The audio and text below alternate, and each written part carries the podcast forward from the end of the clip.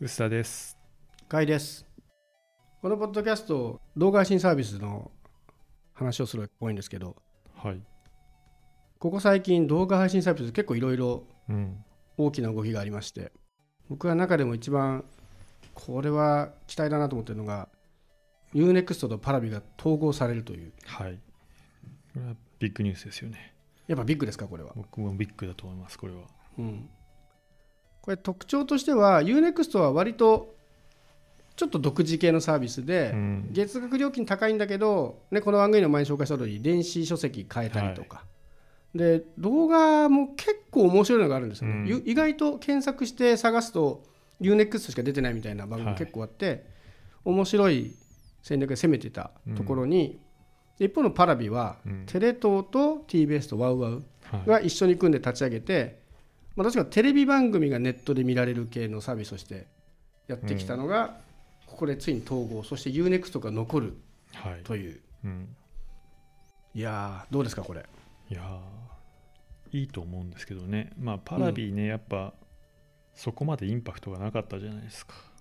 そうなんですよね。ちょっとまあ後から出てきたっていうのもあるはあるんだけど、名前もなんかね、Hulu とかに比べても認知が2段ぐらい下がる感じがして、で実際コンテンツ見ると、まあ、テレと TBS はちゃんと入って、まあ、ワウワウは抜けたみたいですけど、うん。あのなんかいつの間にかワウワウがそうなんですよ。姿が、1、2年ぐらい前にね、割とうん、減ってるみたいなんですけども、なんで、UNEXT にパラビが来て、今までと同じような形で見れるんで、さらにうん、何見逃し配信系はいはい。が充実するんだったら結構いいよねっていう気はするんですけど、まあ、まだね UNEXT 新しい UNEXT いくらにね月額いくらになるとか、うん、なんかでもプランがいっぱい立ち上がるのも分かりにくくて嫌だなっていうところあるんこれですけど、ね、どうするんでしょうね。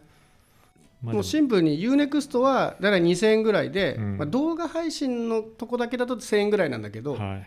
プラスもう1000円ぐらい払ってコンテンツも楽しんでねっていううん。料金体系に対して、まあ、パラビは1000円ぐらいで動画見放題はい。だったのでうんパラビの人からすると UNEXT 入ったら、ね、料金倍になっちゃうし、はい。かといって、ね、パラビに合わせたら売り上げも下がっちゃうし、うん、まあねだからワンプランで UNEXT が残るのか、あるいはねこの機会に値上げをするのかもしくは分けるのか？分けるのかですよね。うん。なんかね。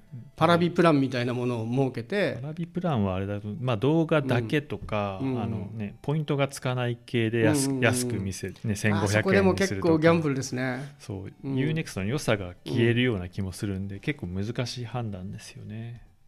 これ西田さんかな？記事で書かれたのが要はシェアでいうと実は UNEXT は業界2位なんでしたっけ？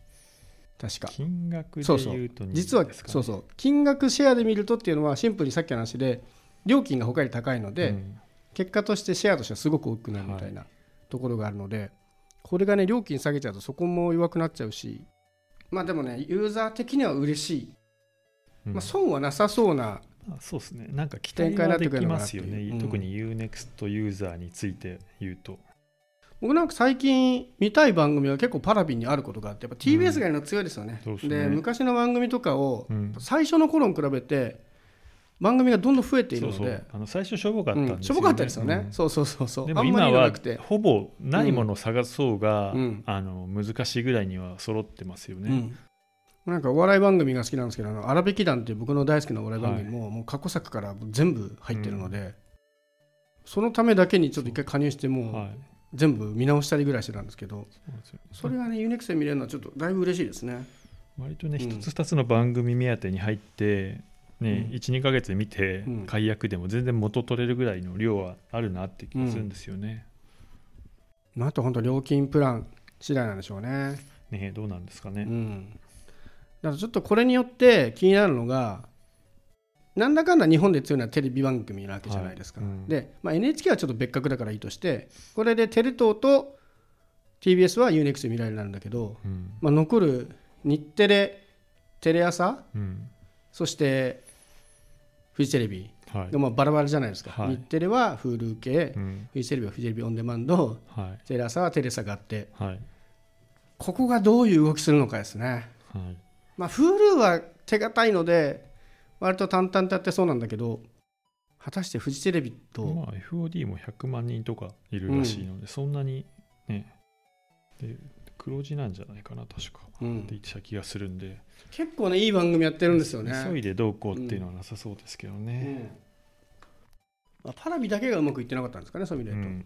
そんな気はしますね、でテレ朝はまあテラサって言ってるけど、実質的には、ね、アベマもあるので、と、うんうんうん、ああまあそうですね、うん。確かにね、まあなんで、ね、むしろテラサとアベマどうするんだよっていう話は当然出てくるかなって気がしますけどね、うんうんうんうん。まあいろんな事情でああなってるんだと思うんですけどねでもちょっとこういう動きがあったのは、見見逃し配信うん。の半分ぐらいが UNEXT でみたいねドラマうん。半分ぐらい見れます。でも結構魅力的になるなって気がするんですけどね、そうですね。なるかな。見逃しのニーズってやっぱりドラマだと思うんですよね、うん。バラエティよりは、はい。ドラマでいうとやっぱ TBS と富士はい日テレあたりうん。が強いので、はいまあなんかこの3強なのかなっていう気は、うん。特にフジテレビはねこの間サイレントとか確か FOD でしたよね。そうですね。とかああいう結構 FOD はドラマで、はい。あの見逃し配信ですごい人気のやつをいっぱい持ってるので、うん。だいぶ強いなっていう感じはありますけど。なってほしくないのが、昔のスカパーみたいに、はいはい。スポーツなんとかパックとか。ああ分かりにくいやつ。そうそう。ああいうふうにはなってほしくないなって気がするんですよ。スポーツでなんとかとなんとかドラマパック、うんうんね、なんかベーシックパックにドラドラマパックをつけて1500円ですみたいなのはちょっと見たくないなと思ってますけど、まあでも課金とかめんどくさくなるからそれやんないと思うんですけどね、うんうんうん。そういう意味ではさっきそのテレ朝系名前出たアベマも、ね、ネットフリックスと組んでアベマの番組がネットフリックスとして世界配信されるんですけどはい。こっちはどうですか？普通じゃないですか。普通。温度感だいぶ違いますね UNEXT と。これだってどこもやってることですからね、うん。これはリリースを見ると、まあ、UNEXT よりはだいぶ具体的で、はい。まあ、アベマでやってる恋愛バラエティの狼シリーズと、はい。あとは恋愛ドラマの恋がしたいシリーズこの2本をネットフリックスに出すと、うん。で、まあ、世界で見られるようになるので、まあ、でもアベマが自社で制作しているコンテンツをちゃんと外で販売できて利益につながるっていうのは、うん。まあ、すごいいいことな気がしますけどね、割とアベマも面白い番組いっぱいあるんで、うん、まあ日本ではアベマも出流してネットフリでも同時化、まあね世界はもうネットフリに任せたっていう話ですよね、まあね、こういう調達のやり方もありな気はするんですよね。それこそ FOD の番組がはい。パラビにこう提供するとか一部とか、あでまあも一部やってるでしょ、うん。今もそういうことでもっと見やすくなるといいな、でもそれで結局料金プランが複雑になっちゃう可能性もあるので難しいですけど、アマゾンとかってプラス料金払って NHK 見れたりするじゃないですか。はいはい。あれはあれでちょっとさっきのねスポーツチャンネルっぽくなるんだけどはい。サービスは1個に加入しておいてプラスで他のを見られる方がはい。ちょっとありがたい気はするんだよな。もう僕のニーズとしてはやっぱテレビドラマをもう振り返るのにはいもう3ヶ月に1回録画チェックするのがもうちょっと面倒くさいしょうがないので。そうね。なんだ僕も、もう録画そろそろいいかなっていう気がしてますね、うん、あともう逆に番組表サービスとかでうん。これは Hulu で見れますとかいうのをねアピールしてほしい、そしたらもう録画しないから、はい。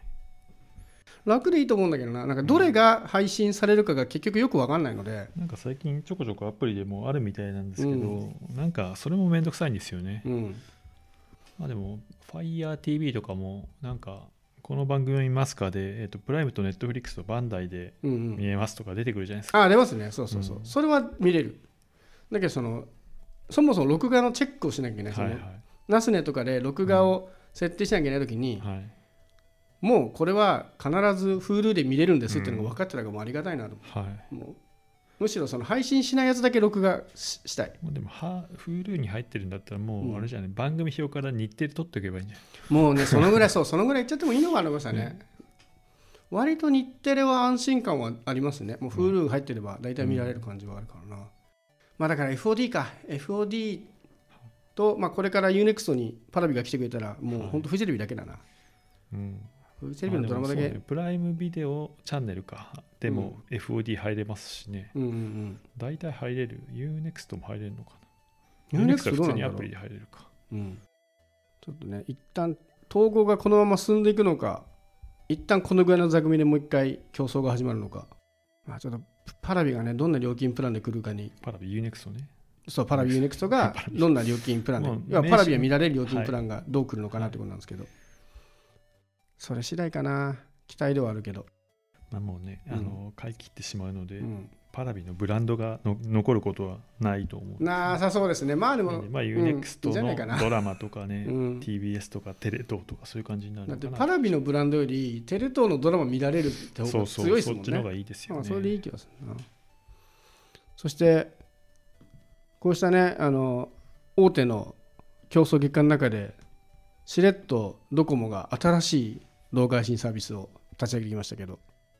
はい。その名もレミノレミノレミノレミノどうなんですかね。DTV がねレミノってという名前になったっていうね。4月12日からうん、レミノになるそうです。で DTV は今まで月額500円ぐらいでしたっけ？550円です550円がもう一気にリニューアルして無料プラン。広告付き無料プランと、まあ、月額990円の有料プラン、うんなのでまあ実績にはまあ月額料金値上げしてリニューアルしたみたいなことなのかなという印象ですけど。感じですかね。でまあちょっとまあ500円安すぎましたもんね。うん。そうですね、うん。500円安いのが売りだったけど最近はねなんか安さだけでみんなが入ってくれるわけじゃないみたいな感じになってましたからね。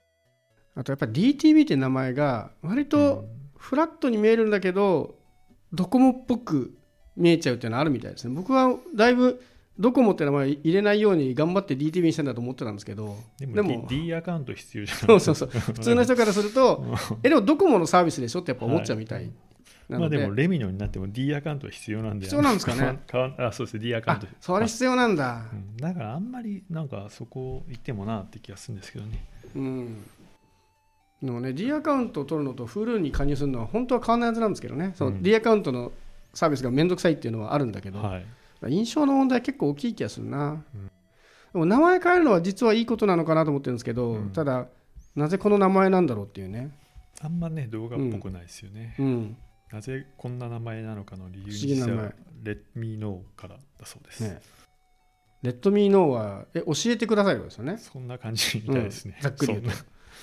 なんでコンテンツ配信者がそんな受け身な 受け身な名前にしたんですかね？教えてくださいに答えられるサービスみたいにちょっとあのね、えーメタなメタですよね。ね。なんかねそういう候補が上がるのは分かるけど、これなんだっていう。ね。なんか名前のセンスが僕の中で auっぽかったです。それ Lemino っていうちょっとそういう感じはあるかもしれないですね。雰囲気がなんか LISMOっぽさを感じますよね往年の。確かに。うんまあドコモもなんかいろいろねディズニーがあったけどディズニーじゃなくなったりとか DAZN の専用プランがあったりとかなんかいろいろややこしいんでちょっとねこうやって動画が簡単に見られる関係だと嬉しいんだけど、はい。どれに入っていいか問題は引き続きうん。まだまだ大変そうですね。いやでも無料をやるのはいいんじゃないですか、あそうですね。広告付き無料はすごくありだなと思うけど、うん。どのくらいの広告なんだろうな。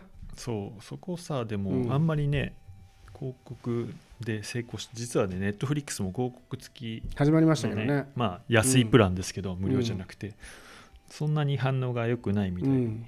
じゃないですか、うんうん。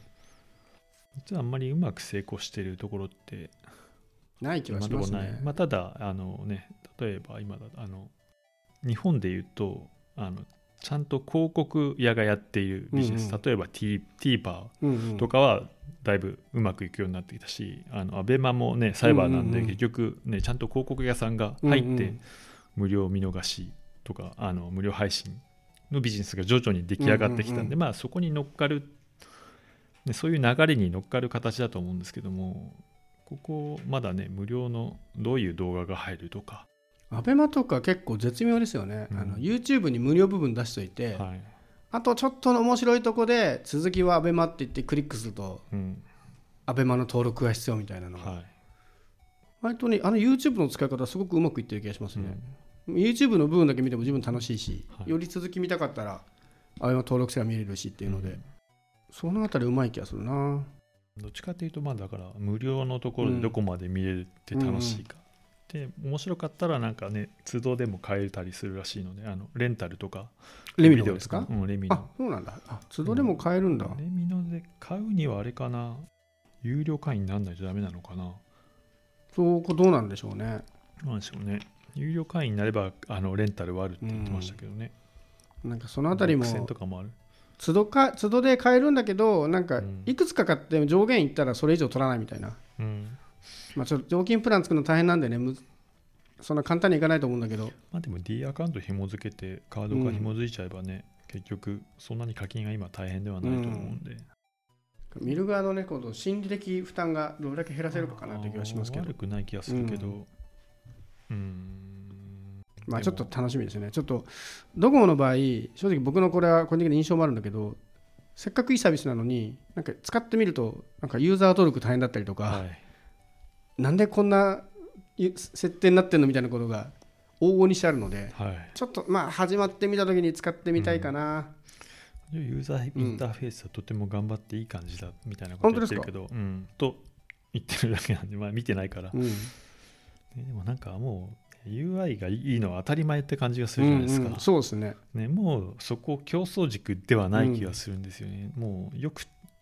もうみんな慣れてこういうものだっていう作法がだいぶ出来上がってる気がするから差別化要因にはならないなという気がすでもそこができてないと勝負にもならる、ないでしょうね。そこはできてないと。ちゃんとやらないと。だからそこを見直すリニューアルでもあると思うんですよね、きっうん。うんうんと。現代的ないう最近 DTB を使ってなかったんで今どうなってるのかももう知らないんだけど。確かに僕もここ最近使ってないな、まあ、なのでちょっと、まあ、動画配信でいろいろコンテンツが出てくるっていうのはねすごいありがたいですけど、まあなんか最近ネットの動画とかで見てます？この動画配信系で面白いおすすめとかあります？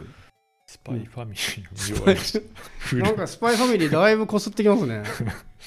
たまたまうん、暇だったから1話ずつ見てたら見終わりました。今どんくらいやってるんですか？アニメ。何クールやってんだろう？いやまあ1クールやっただけですそんなもんか。あとはねあれ見ました。あのね最近そういう意味でちょっとはさっき話した、うん。ワウワウオンデマンドワウワウはいはい。僕もう10年ぐらいずっと入ってたんですね放送うん。で。今年結構ね最近知り合いでもやめた、うん。やめようっていう人が多くて、見る頻度的にはやめようかなと思ってちゃんと見出したら結構最近ワウワウオンデマンドって配信側うん。うんがよくできてあよくできてへー。てほぼ同じコンテンツが用意されてて、でスポーツとかもほぼスポーツ例えばテニスの中継とかもそっちでしか配信しないとか結構増えてて、うん。割と悪くないんでもうちょっと続けようかなと思ってますね。でワウワウ結構独自のドラマも、うんうん。なんてなんだっけなビデオ W なんか名前ついてましたね。ドラマ W。ドラマ W ドラマ W。オでなんか中谷美紀と、うんなんだっけあの人ジャニーズのなんとかなんてなんて作品だっけなギバーテイカーだギバーテイカーっていうやつが結構面白かあっ聞いたことあるな。た5話ぐらいで4話まで来てるなんかはいはい。ギバちょっと。ね今ちょうど連続殺人じゃねあの単なる人殺しみたいなのがちょっとあの今ニュースにもなってしまってるんではタイムあ。リーすぎて菊池風磨ね。そうそうそう、はいはい。のやつを4話ぐらい見てこれも割と面白かったです、いや、ワウワウ女の僕も気になってるんですけど、うん。ワウワウオンデマンドの説明に、うん。ほぼって書いてあるじゃないですか。ワウワウの番組が全て見られるわけじゃなくて、はい。ほとんど見れますっていう。うん。でじゃあ何が見れないのかが全然わかんないんですよね。それが怖くて入れない、まあでも見れるものかいそれ見たい本当に見たいものがあれば、うん。あのそれだけ調べて入れば大丈夫それね調べるのもちょっと大変じゃないです、僕なんかの番組でワウワウでやってるって言って、うん。オンデマンドなら見れるのかなと思って頑張って調べたんだけど、うん。結局よく分からなくて諦めたっていう、はい、基本的に海外系の音楽とかの配信権の問題で放送されないみたいなのはちょこっ音とある、楽系がそうやってないイメージ。うん、でがちょっとあるかな。配信できないのはしょうがないんだけどもうそれ全部あの明らかにしてくれればうん。ちゃんと入るのになでと思うんですね。いだいぶ良くなってきたと思いますよ、あのそういう情報。ちょっとまだ怖くて入らない。だからそういう意味ではあれか、もうパラビを離れてワウワウはもう独自で行くっていうスタンスになってるんですかね。あん。のかなとは思うんですよね FireTV ちょうど FireTV ね Fire タブレットか、うんうん。あんま使ってない Fire タブレットの使い道を最近あのサブディスプレイ的になるほど。使うようにしてるんで。もうでも最近見切れないんだよな、うん。すごい見たいのがあったら加入する、そうあの仕事の途中に流していうんるみたいなの、逆にテレビドラマの録画がかなり減ったんでなんかあそうですか、うん。あもう配信で見れるから？いや単に録画しても1話しか撮れてなくてあ続きを見ないとか、なんかそれ見てちょっと面白かったら4話ぐらいから録画してその間をうん。なんか 配信で見れたら見るみたいな感じにしてますけど。本当録画めんどくさいですようね、ん。本当ドラマだけ必ず撮るとか設定にしてほしい。あとねもうさ僕があんま見なくなるけどレコーダーも買い替えてないんですよね、うんうん。だからなんか最新の機能今だと取り逃さない的な機能があるやつ結構あると思うあそうなんですか。うん。どんなふうに撮り逃さないんだいろう。や単にあの4週間とか。あそういうことですね、うん。はいはい。全全全全録録的なやつですね、うん。そうなんだ、あとね全録しかないんだな。そう。全録もそうだしあとタブレットというかアプリから見た時の速度が多分今だいぶ速くな速いし、うんうんうちちょっと遅い遅くてそれもストレスがあって。うんなるほどまあでもそこまでしてドラマ見てえかみたいな話になりますよね。そうなんですよ最近割と見逃したやつで友達とかが面白いって言ったやつはうん。なんだかんだ配信してくれてることが多いのでそうなんですよ。だいぶ助かってきたな。特に3週以内とか最近 TVer が人気のドラマとかだと3週ぐらい無料で出してるからはい。3週間以内に気づけるとなんとかなったりします、ね、あとヒットするとさ、うん。なんかキャンペーン的に、うんうん。あの6作みたいな、やり配信してくれたりするから、割といけるっていうね。あわか甲斐さんはなんか最近見てるものありますか？最近僕が頑張って見てるのはあの UNEXT なんですけどうん「ラスト・オブ・アス。ああ」はい。これプレステ2かな？最初プレステ3か、3で出たゲームなのかな、はい。でもうやったことあるんですけどゲーム。でい。すごい周りからストーリーがすごい良くて泣けるからおすすめって言われてやったんですけど、漢字のゲームがつまんなくて、うん。つまんないっていうのはちょっとあれかな、はい。あの僕には合わない。はい。なんていうかステルスタイプのゲームっていうんですか、その隠れながら移動するとかあと弾数が少ないので外したらいけないみたいな、はい。そういうのが僕苦手なんですよ、うん。でゲームにはまんなくてでもストーリー面白いっていうからもうなんならゲームのムービー部分だけで配信してくんねえかなと思ってたら、うん。まさにそれをね、はい。あの映画にしてくれたので映画とかドラマに、うんこれはいいと思って見てるんですけど、はい。見始めた時になんか YouTube で軽く調べたら「ラスト・オブ・アス」のムービー部分だけをつないで映画っぽくしましたみたいな YouTube の 番組があってうん。これを見ればよかっただけではっていう気にはちょっとなってるんですけど、あんま面白くないってことですか？やっぱね、うん、面白くないですね。面白いの紹介してよいや違うんですよ。そのゲームでただつなぎ合わせただけだとあんま面白くないです。はい。だから映画というかドラマにしてくれるとやっぱり見やすさが全然違って、あはい。ドラマで見た方が圧倒的に面白い。うん。ドラマは OK ってことです最初はただだからいっかと思って YouTube で見ようと思ったんですけど、見比べて見てみるとやっぱドラマの方がやっぱシナリオがきちんとしてるので面白いので、ちゃんと見れますね。ただキャラが全然違うので、そう原作ファンは違和感あるかもしれないですけど、うん。僕は先にドラマから入ったから、はい。そこの違和問感はない。で僕は大体ドラマの1話が終わった後にその YouTube の方のうん。ゲームの配信を見て同じようなところで見て差分見て比べて遊んでるんですけど。だね面白いんですけど若干こう今時のドラマなのででラストオブ自体多分10年以上前ですよね多分。そうなんだ。でプレステ3の頃だからはい。多分10年ぐらい前と思うんですけど。だいぶねこの世界が変わった結果、まあ、多様性が大変反映されておりましてうんもう片っ端からキャラクターが黒人になりうんで原作にはいなかったあの LGBT 要素がふんだんに盛り込まれてましてまあ、そういうその今時っぽいアレンジがすごいされてますうね。んっていうところがだいぶ違いではありますね。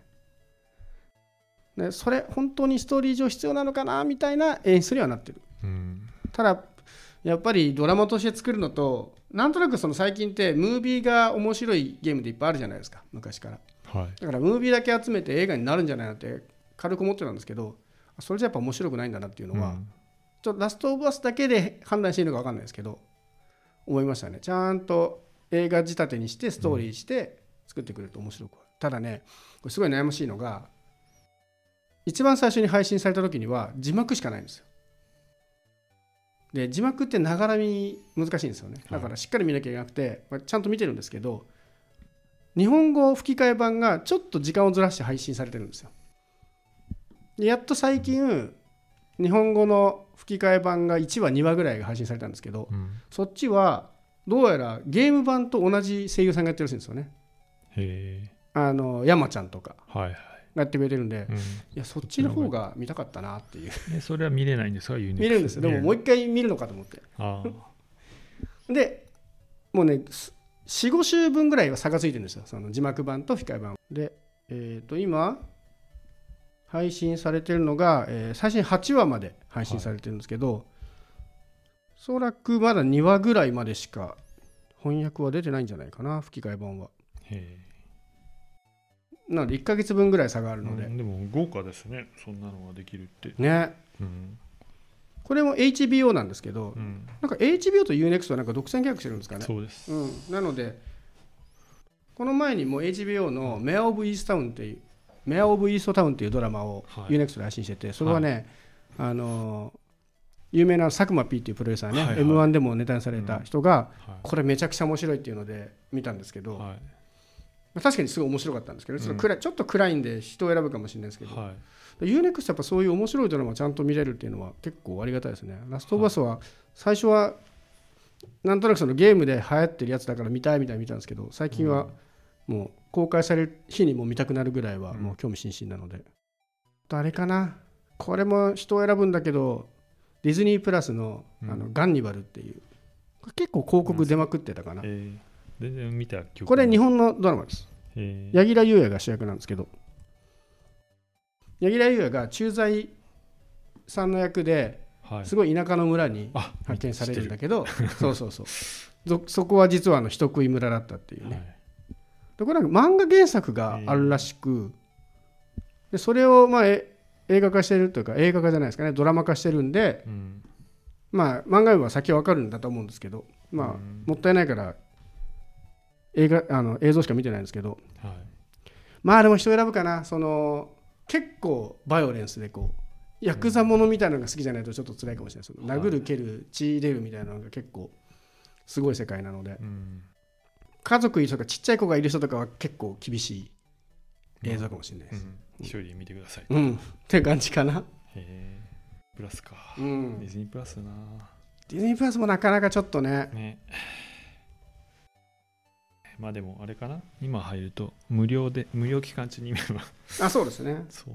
まあでも無料期間も最近短いんですよね。まあ競争厳しいですからね。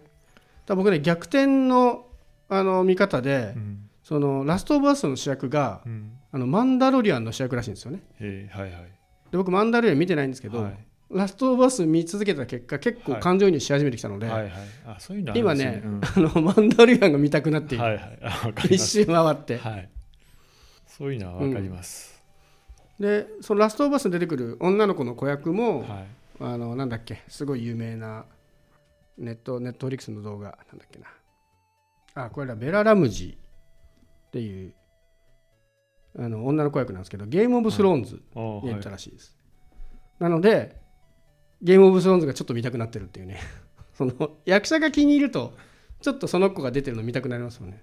なるほど。うん。はい。というので意外にラストオブアスはまあちょっとねまだねストーリーがまだ山場を越してない感じなのでうん。この先どうなるかですけど割と楽しく見てますね、うん、やっぱ HBO のドラマ結構面白いですね。ですね。っていうのは思いました。そのメア・オブ・イスターンも面白かったし、うんゲームオブスローンズのために入るぐらいな感じですからね。ね、でもゲームオブ・スタズ僕2話ぐらいで落っこっちゃったんでちょっと続かなかったんですよ。暗すぎて。でそうですね。ゲームオブ・スローンズ好きな人にうん何話まで見たら面白いんですか？って聞いたらうんシーズン2だねって言われて、うん。もうそれは無理ですと思って諦めちゃったんですけど。まあでもながらでもそこそこ見れる気がしますあ吹き替わるんですかね？吹き替えるんだったらいけるかもな。あながらで字幕はやっぱちょっときついんでまあなんかちょっとね最近 UNEXT を僕は結構よく見てるんで UNEXT にパラビが来てくれたのは本当にありがたいのでまあねあとレミノとかも引き続きちょっとチェックしながらちょっと動画楽しんでいきたいと思います。